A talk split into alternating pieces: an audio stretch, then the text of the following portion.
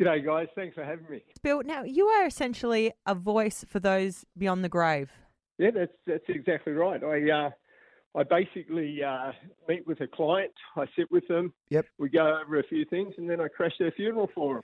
So, Wow. Bill, you get up and tell the home truths that this person always wanted to get out, but perhaps didn't have the courage or situations couldn't allow them to do it in real life. So, mate, you stand up in the funeral and just go for it. Well, yeah. I mean, I attend the funeral as one of the mourners. Yep. Hmm. You know, I sit amongst family and friends. At a specific time, I jump up and uh, open an envelope and read aloud the uh, letter that's left behind. Bill, when do you pick the moment to do that in a in a funeral? I'd imagine that'd be really hard. Oh, look, no, not really, because it's up to my client. See, my you, know, you go back to my first client, Yep. and he said, "Look, Bill," he says, "I need you to interrupt the service when my best mate's doing the eulogy." About halfway through, if you can stand up and interrupt him, tell him to sit down, shut up, or f off. So I said, "Okay, no worries." And what's the situation? He says, "Look, this guy's been coming over most days, not visiting me. I'm, I'm on my deathbed, but he's been trying to get onto my wife." Wow. So yeah.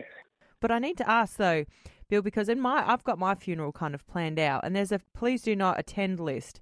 If I hired you, would you ultimately play as a bouncer? I would suppose and kick people out if these people that I didn't want there showed up. Yeah, of course, not an issue. And I've done that before. I've said to uh, th- three mourners that Oh. Yeah. Mm-hmm. had come to the funeral, and uh, they were there to pay their respects. But my client said, Look, they haven't paid their respects in 30 years. I haven't seen them. Why are they coming now? Get rid Right. of them. Don't want them there. Hey, mate, and what about demand? Oh, it's gone nuts. Absolutely Really? crazy. I mean, now that the uh, book's out as well, I mean, I'm getting inundated with requests from all over the world, which has been perfect. You're getting invitations to fly to other parts of the world to, to deliver these messages. Oh yeah, I, look, I, I appeared on one show in the in the UK called Yeah. Good Morning Britain, and I ended up with four thousand requests in, the, in about four hours, five Oh hours. my god! Bill! Tell me one of the most bizarre things that you've had to do or say at a funeral.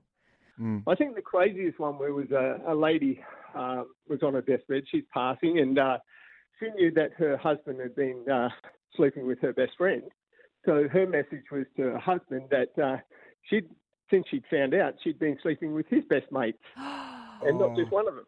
So I Oh. mean, everyone's got a skeleton in the closet. Bill, I think the saying is uh, necessity is the mother of all invention, and Mm. you have found a void to fill, and I think it is absolutely remarkable. And I actually really like what you're doing. you know, I'm, I'm also doing those other services where I'm going to people's homes that are embarrassed about the items they've left behind. You know, they they, they don't want their loved ones finding them.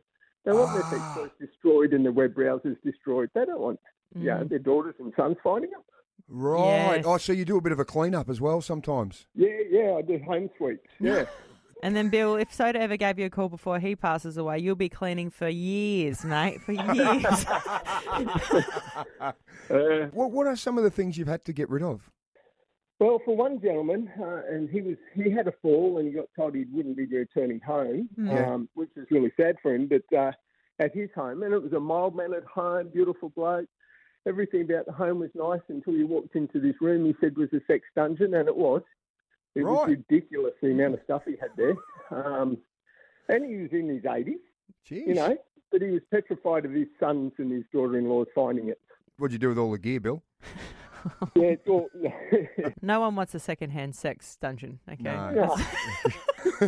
Um, hey, Bill, love what you do. Um, Yes. The book is called The Coffin Confessor, a ripping read, mate. We wish you all the best with the movie and the TV shows. I can't wait to see them. uh, thanks so much for having me, guys. It's been a pleasure.